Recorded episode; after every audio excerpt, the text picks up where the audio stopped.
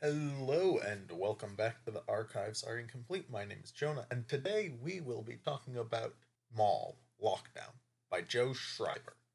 Joe Schreiber is also the author of Red Harvest, which we read previously, and Death Troopers, which will be coming along later. This book has a little bit of a different tone, but it definitely feels in many ways like a book written by Joe Schreiber. Let's start with the back of the book. It's kill or be killed in the space penitentiary that houses the galaxy's worst criminals, who must face off in gladiatorial combat while an underworld gambling empire reaps the profits of the illicit blood sport. But the newest contender in this savage arena is fighting for more than just survival. His do-or-die mission is to capture the ultimate weapon that will enable his Sith masters to conquer the galaxy. But standing in the way are a bloodthirsty prison warden, a cannibal gang, cutthroat crime lord Jabba the Hutt, and an unspeakable alien horror. No one else could brave such a gauntlet of death and live, but no one else is the dreaded dark side disciple known as Darth Maul. So, I actually don't have too much of a bone to pick with the back of this book, except for the ultimate weapon that will enable his Sith masters to conquer that galaxy. That one sentence in the middle, the really only thing about the plot on the back of the book, I disagree with. Going to talk about it later, but no, it is not that. It is not the ultimate weapon that will enable his Sith masters to conquer the galaxy. The rest of it's fine. It's fine. It's a little dramatic, but it's fine. So, should you read this? Well, there are some reasons to read it. One, you like Joe Schreiber. I like this more than Red Harvest. I like the pacing and the storytelling a little bit more here. It felt a little bit more cohesive, and that may be due in part to due to the fact that it is about Maul, a character that we know relatively well from the movies and comics and is a very established part of canon, versus Hesta Zotrace and a bunch of people that don't matter and cease to exist by the end of the book. Reason number two, you like Darth Maul. This is one of the two Darth Maul-focused books, so it's an obvious choice. He is a bit of a different character than he becomes in the shows when he's fleshed out in Clone Wars and Rebels, but it's still Darth Maul, and if you like his badassery there, you'll like him here. It's just a slightly different flavor. Reason number three, you're interested in the rise of Palpatine. There are some scenes between Palpatine and Sidious and his master, Darth Plagueis, that are really good, and I'll talk about them, but I won't be able to do them justice reading the book. It'll do the scene justice because it's, the scenes.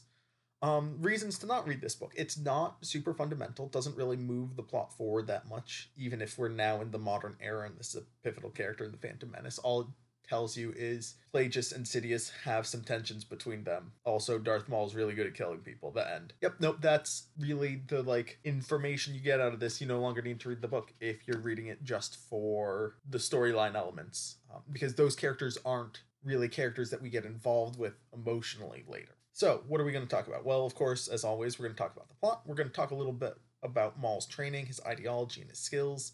We're going to talk about the relationship between Palpatine and Sidious, some notes, nods, and references, plus the first of what I will be calling the deep seeds. These are references to something that I won't talk about for a very long time in any sort of meaningful detail. I'm going to be vague and archaic about it and try to obscure as much of it as possible, but be like, yes, if you know, you know. And this is a nod to something that I'm not going to say anything else about, but we'll come back to it. So we're going to come back to that. So, on to the plot. Darth Maul has been sent to Cog Hive 7, which is a weird name because there are no cogs, it's not a hive, and it's one of a kind. In any case, it's a prison where all of the prisoners are outfitted with explosives attached to their heart and are made to fight in gladiatorial combat at the whims of the warden so people can gamble on those battles. Maul has been tasked by his master, Darth Palpatine, to find a weapon dealer/manufacturer named Iram Radique, who operates out of this death trap of a prison, and purchase a weapon for Palps. I call Palpatine Palps because it entertains me to call him Palps or Palpy.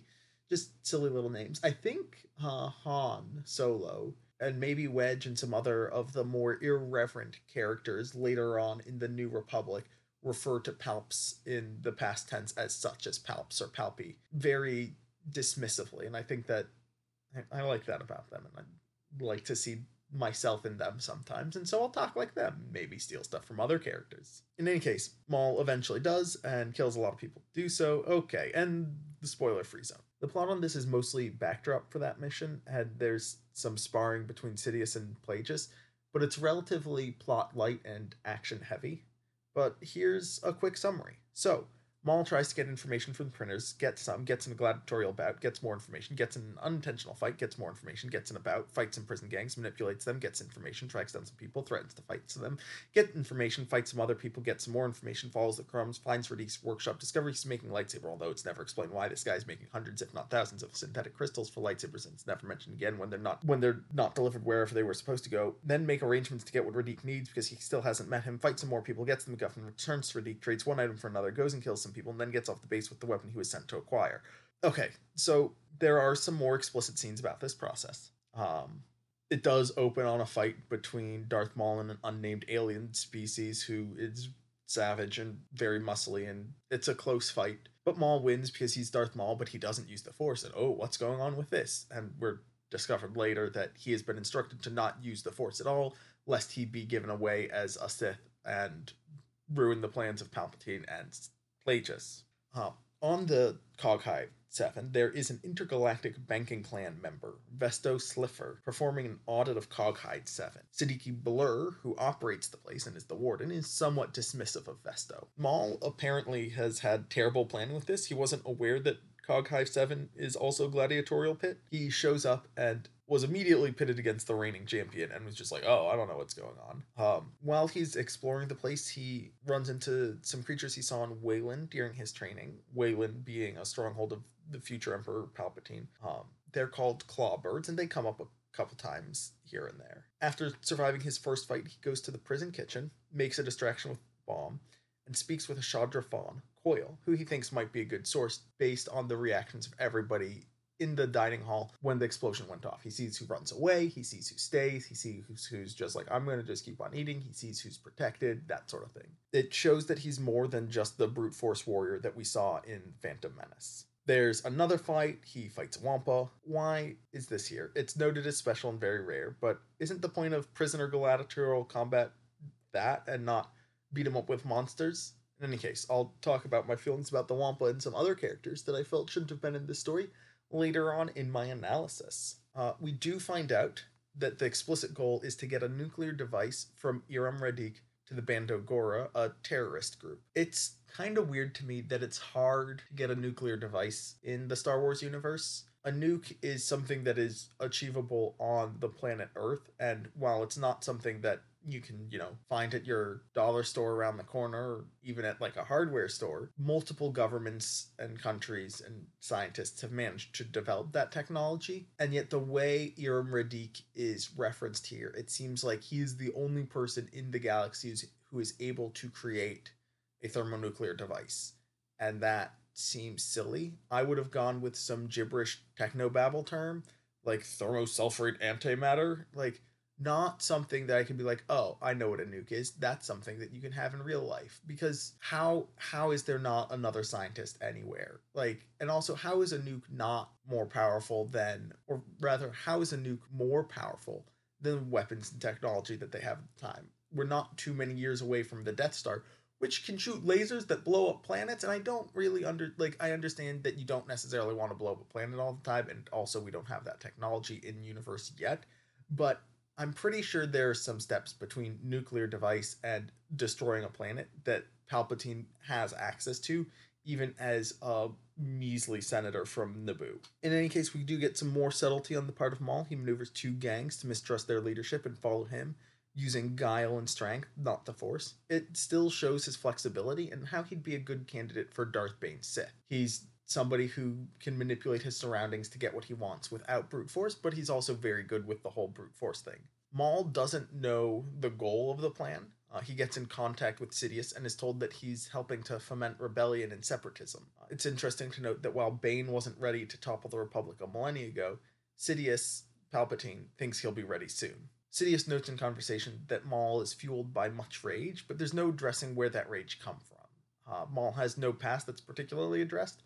The seeds of his motivation are tough to discern, and while I like the depiction of the character and his actions, I do wish we knew more about why he acts and thinks the way he does. We don't really get any sort of training montage, how he was forged into this person who's fueled by rage. And honestly, he's never really like fueled by rage except in a few fights where he's like, I'm gonna die, so I'm gonna tap into my anger and use that to win. It's never something that fuels him tactically or strategically like it did Darth Bane. Bane was just like, I am angry against the Jedi and the Sith and the galaxy, and this is going to sharpen me, and I will feel the Force flow through me, and I will use that to empower my strategic thinking in the long term and come up with a plan, and boom, bam, bim.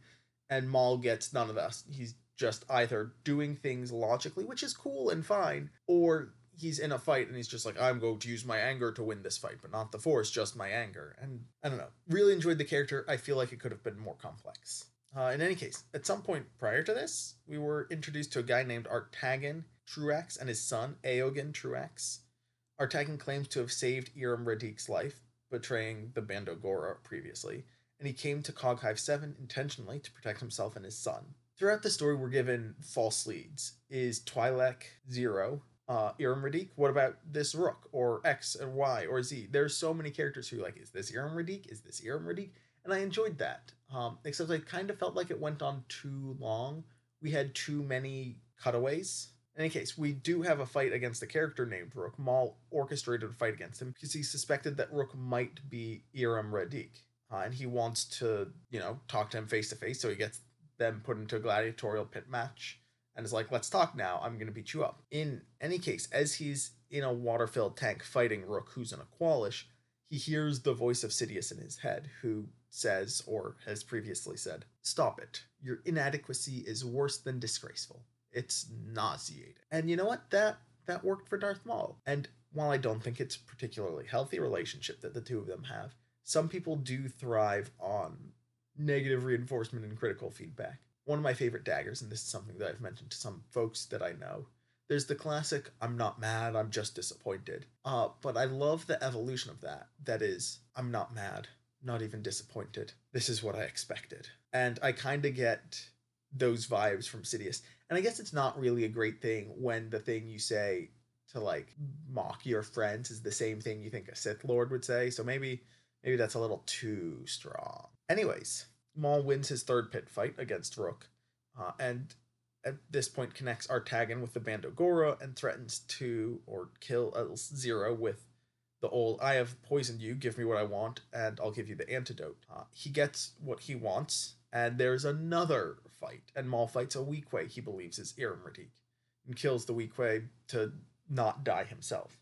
Then he's recovering from the fight and has a dream wherein he fights himself and predicts the future. We have a little bit of the Luke Vader mirror fight, and he cuts his foe, Darth Maul, in half at the waist.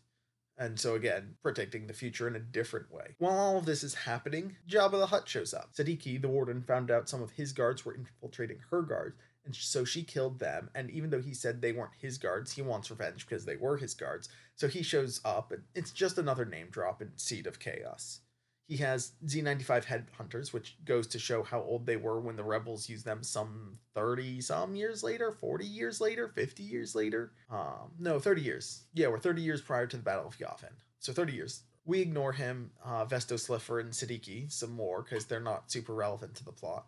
Darth Maul discovers that Radique is making lightsabers, but his crystals are failing. They are unstable, described as having crackling and hissing beams and oscillating skeins of light. It sounds a lot like Kylo Ren's lightsaber, and possibly where they got the idea, just having these crystals that are channeling the power but are dangerous to the user.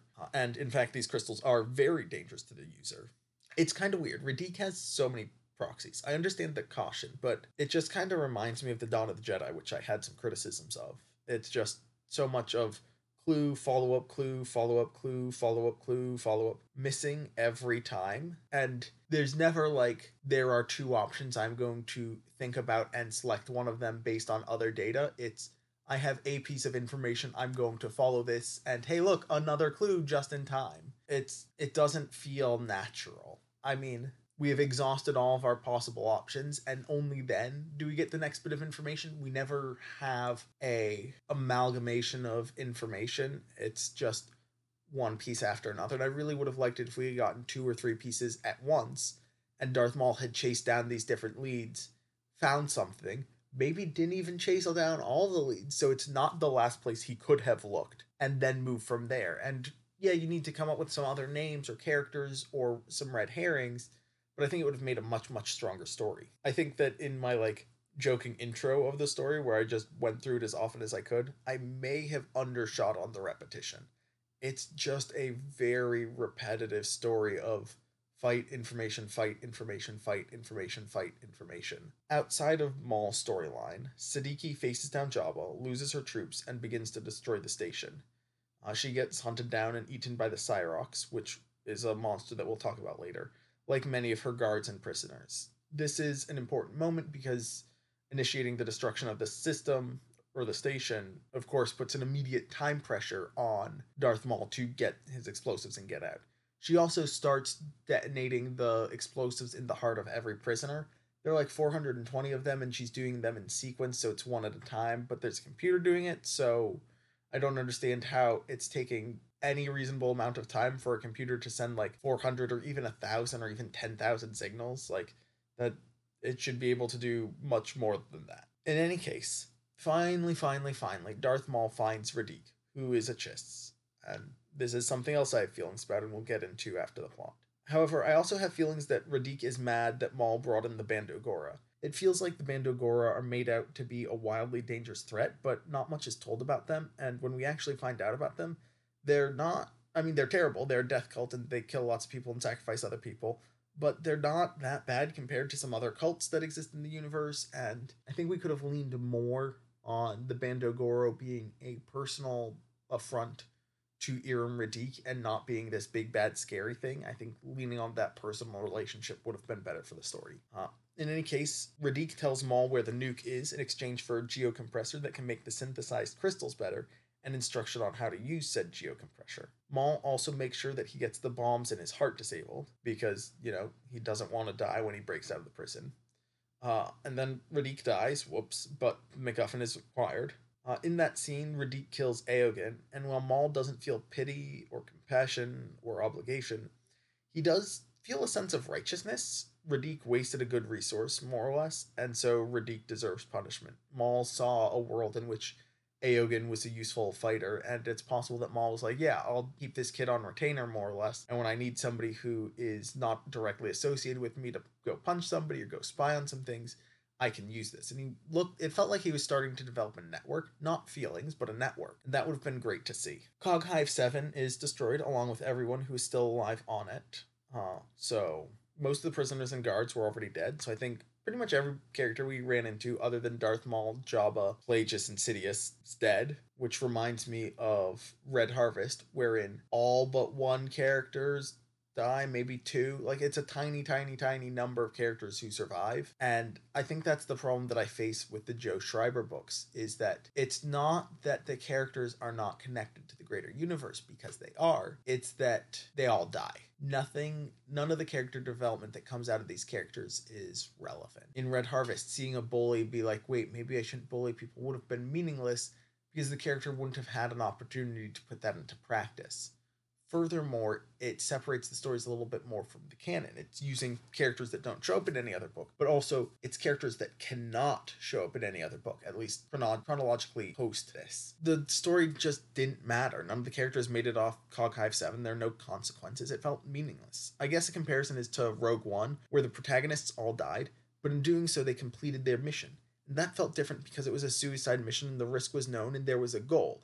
This was the culmination of their arc, not being supporting, but inevitably meaningless characters. Maul is the protagonist and was never in any danger. He's alive in time for Phantom Menace, and everyone else died, so where's the meaningful conflict? The only consequences come from the few scenes that we have with Sidious and Palpatine. Speaking of, the story does actually end with some more sparring between Plagueis and Sidious, or Plagueis attacking and probing, and Sidious desperately retreating and parrying. I love their interactions, and honestly, the scenes with Darth Plagueis and Darth Sidious, absolutely my favorite part of the book. So let's dive into some analysis. This mission felt like it would have been a better fit for Jango Fett. My notes, for some reason, say Boba, but Boba would be roughly 0 years old here. Yeah, roughly 0. And Jango would be appropriate, more appropriate than Maul. It's a job, not a thing where Maul has freedom to be himself, and there's no really critical, privileged information in somebody wants a bomb. I mean, sure, Sidious is using this mission as a test to see if Maul can perform without using the Force, but I feel like there could be better tests, and I understand why Sidious has that test, because he's had to operate without using the Force publicly or be seen using the Force publicly while in a very public position. But even with that, I still feel like there could be better tests. Now, there is a broader range of skills displayed by Darth Maul here. He's taken on this role of Jagannath, and he's able to do things subtly. Okay, so sure, the blow up the kitchen as a distraction plan wasn't subtle, but does let him accomplish his task relatively unnoticed, and manipulating the various guards and prisoners to heed his whims wasn't accomplished through raw strength, but a mixture of strength and manipulating circumstances, and being this very intimidating individual where he can use his presence and leverage his place in the community on others. He wants to get the job done here, but he's very clearly subservient. He's doing his master's bidding. And I wish we saw a bit more independence, a bit of chomping at the bit, kind of like Darth Zana in the Darth Bane trilogy. I would have liked to see him be like, I know I'm just the apprentice and I have so much to learn from Darth Sidious, but I am going to kill him one day, and so that's why I'm going to survive this, and I'm going to get all this power, and it's going to be a good time. Again, I do want to reiterate that I liked this characterization of Darth Maul and would have enjoyed reading more of it. Now, on to my favorite bit. We met the Master's Master, Hego Damask, aka Darth Plagueis. There's some sparring where Plagueis refers to Sidious as an equal, which is odd in the Sith balance of Master and Apprentice. And yet it works. It kind of feels almost like a threat from Plagueis, just being like, you are no longer beneath my notice, apprentice. Prepare to be challenged to a game. I have been playing for much longer than you have. I am your master still. I'm gonna call us equals, just to give you false confidence. What's neat is Hego Damask, the alter ego of Darth Plagueis, is a magister or an executive manager in the Intergalactic Banking Clan, and has some influence there. Later, after Maul has killed Iram Radique, Plagueis and Sidious meet again. Sidious wanted Maul to actually not kill Iram Radique, but get the weapon, but told Plagueis the mission was to kill, and there's some banter of Sidious being like, oh yeah, the mission completed successfully, and Plagueis being like, oh yeah, I bet you think it did. Yeah, liar. Now, Plagueis knows of Maul and mentions him being a Sith Lord. Plagueis obviously knows the rule of two as the current master, but is entirely okay with Sidious having an apprentice. Now, to be fair, there's an argument that the apprentice should find somebody to train for when they do overthrow their master, or when they attempt to overthrow their master and are turned over, the master has somebody to begin working with sooner rather than later. Plagueis does order Sidious to order Maul to destroy the station and says, let him think he'll have the opportunity to escape, giving an order to his apprentice to kill the apprentice's apprentice without being direct about it. Now, this is not the most subtle of steps, but it does fit with Plagueis just being like, yep, you lose, I won this game, sacrifice your king, and we'll call it good. There's also a beautiful quote where Plagueis thanks Sidious, saying, I do enjoy our conversations, Darth Sidious. There is no one else with whom I know I can be completely and totally candid. And that's a funny line. Sith Lords aren't particularly known for their honesty, they're rather known for their deception and misdirection. And yet Sidious is being like, yeah, no, I'm like you because I can be honest with you. And it reminds me of the Bane-Zana dichotomy, but Plagueis is far, far more free with his philosophy than Bane was. I also really like that Plagueis only intimated that he knows more, doesn't say it explicitly, because whatever Sidious can imagine will be way, way worse than what Plagueis can threaten him. Moving on to some other analysis, Vesto Slipher, the IBC agent, says, money stands at the nexus of all things. The one who controls the money knows everything. This was Bane's plan, and Plagueis, as a magister of the banking clan and inheritor to the Sith wealth, has a lot of money and a lot of access to resources across the galaxy. He can get whatever information he wants, he can influence the politicians he wants, he has so much power, so much information. Plagueis could rule the galaxy very easily from the shadows. And it's just neat to see that Darth Bane's prediction is coming true. Of course, it's a prediction that happened after the future had already occurred, so it doesn't really count as a prediction, but I'm accepting it. I'm taking it. I also want to talk a little about Smite the Guard. He's not important to the story, really, at all.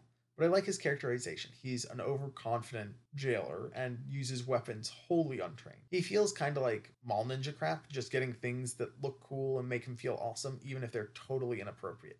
Like, I think he picked up a rocket launcher inside a space station, which is like the last thing you want to do, because have you heard the phrase explosive decompression? There's also the wolf worm, which is something of Joe's creation, also known as the Cyrox. It doesn't show up elsewhere in lore, and while it's neat and super fascinating, I wish we knew more about it earlier.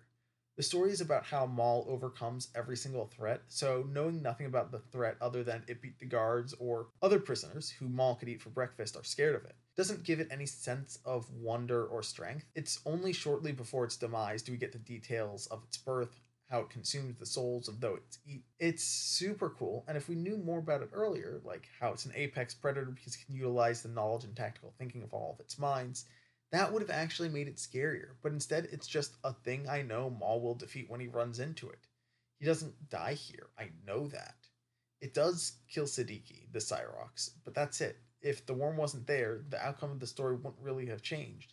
She might not have been able to make it to a safety pod, and so she would have died, and nothing changes other than the location of her death. Moving on to some more miscellaneous things, notes, and references, there were a couple words that I didn't know, which is not a common occurrence for me while I was reading. One of them is threnody, Threnody. It's a lament, or a mournful wail.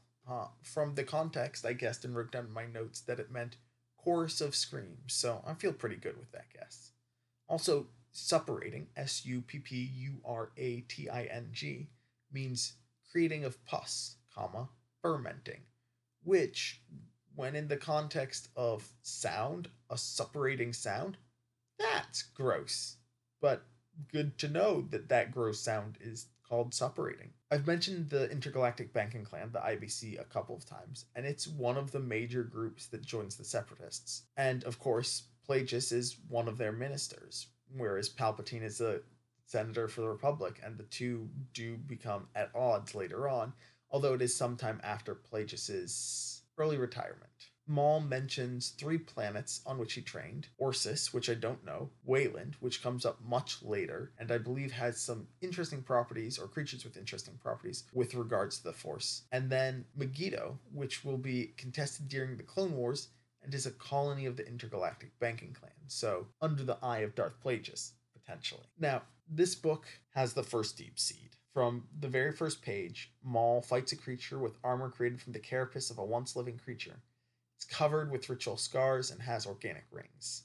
If you know, you know. If you don't, I'll let you know when we get to it. This is part of one of my favorite fan theories. There are a handful of deep seeds that are planted in upcoming books, and I'll point them out, and they won't seem terribly connected too much. I'll just be like, oh, this is deep seed number 2. Now, to be fair, many of the seeds were planted after the tree had grown, been chopped down, turned into books, but some of the seeds generated new trees or came from other trees or were forced by linguistic magic to become seeds, even though they weren't originally seeds, hence fan theory. Some of this is confirmed, but some isn't. In any case, we'll get to that theory much, much later. There's also a question I haven't asked before, but can you go too far on inspiration and proliferation? I guess I asked it before with Red Harvest, also by Joe Schreiber, with commentary on the speech from Rojo Trace early in the book that felt like a carbon copy of the speech from Taken, which it pretty much was. Now, our hero here is obviously Darth Maul, and while he's his own character here, I think his image from the movies and other media does a fair amount of the work. Without knowing who Darth Maul is going into the book, the story is much less enjoyable. Similarly, Komari Vosa and her two curved hilt lightsabers trained by Dooku, I recognize that she's a character from the comics, but she also takes a lot of her strength, or her character takes a lot of strength from knowing Dooku and Asajj Ventress, who is Dooku's next apprentice and is also gifted those curved lightsabers. Then we have the villain, Iram Radique, who's a Chiss, and we don't really get any character out of him, so I feel like I'm supposed to conflate his tactical mastery with Thrawn, and I don't want to just because the author expects me to. It isn't until 27 years before the Battle of Yavin, which is 6 years after this story, during the events of another book that I'm not going to name just yet, that the Chiss renewed contact with the Galactic Republic. They very likely wouldn't have had someone in the galactic space when Iram had been here and dealing for some time. You need to be a part of his organization for a couple of years, and then factor in the isolationism of the Chiss, and they just wouldn't have been there. There's also the Wampa that Maul fights, but he does it unarmed and without the Force to make him seem stronger than Luke, I guess. I don't know. It just felt very weird. The fights didn't really progress the narrative. And then the guards in Cog Hive 7 have E-11 blasters, which is what stormtroopers would use 30 years later. During the Clone Wars, neither the droids nor the clones would use them. Maybe the E-11 was just so reliable. But if the Empire had its own armor for troops and starfighters, you would think that it'd have its own redesigned blasters and not just use the same thing for 40 or 50 years. All of that kind of feels like what happened with Phasma. The creator wanted something cool, and so created a visually cool character and then relied on that and connotations and implications rather than anything solid. And so the character falls apart if you poke at it too hard, which is really unfortunate. And similarly, a lot of the technology, it just feels out of place, and I'm just like, wait, that doesn't seem right. That can't be true. And while I am taking notes, if the story is good and cohesive, I don't need to take as many notes, and it's much, much, much easier for me.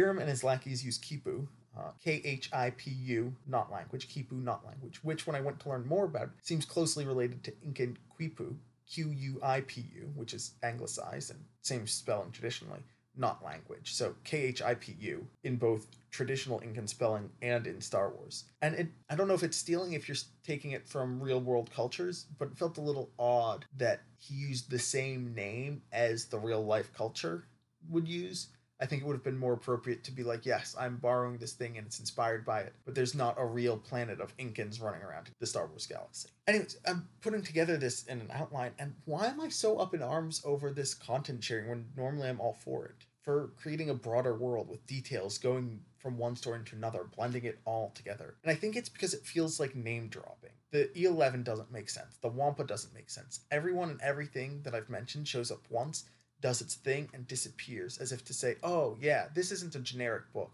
This isn't just some random book written by Joe Schreiber. It's a Star Wars book. Only Jabba, Maul, Plagueis, and Sidious survive, and everything else disappears. While it should be a significant book tied to fundamental characters, it feels like lip service. It doesn't help that everything new he introduces, he destroys, other than the bomb. There should be some possibility for more outside of the one story. In any case, if you like this, recommend Darth Maul, Shadow Hunter, more Darth Maul, obviously, Red Harvest and Death Troopers, more stories by Joe Schreiber. And if you're interested in hearing more about Sidious and Plagueis, them old Darth Bane books, particularly the latter two, have a similar sort of energy between them. And then, of course, Cloak of Deception and Darth Plagueis cover the pre-war period. If you liked this episode and want to hear more of my ramblings, please be sure to check that box to like, subscribe, favorite, or whatever it is your app calls it, and check back in next. You can contact me on Twitter @JediArchive or email me at podcast@fadelfgames.com. I'm Jonah, and the archives are incomplete.